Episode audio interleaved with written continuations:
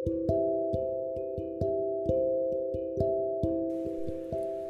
Friends मैं हर्ष।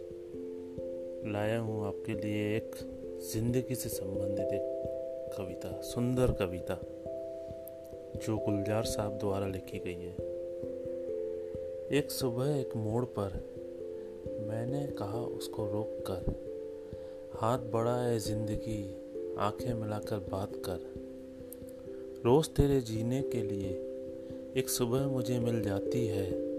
मुरझाती है कोई शाम अगर तो रात कोई खिल जाती है। मैं रोज़ सुबह तक आता हूँ और रोज़ शुरू करता हूँ सफ़र। हाथ मिला है ज़िंदगी, आँख मिला कर बात कर। तो दोस्तों, यह है गुलजार साहब द्वारा लिखी गई कविता। धन्यवाद।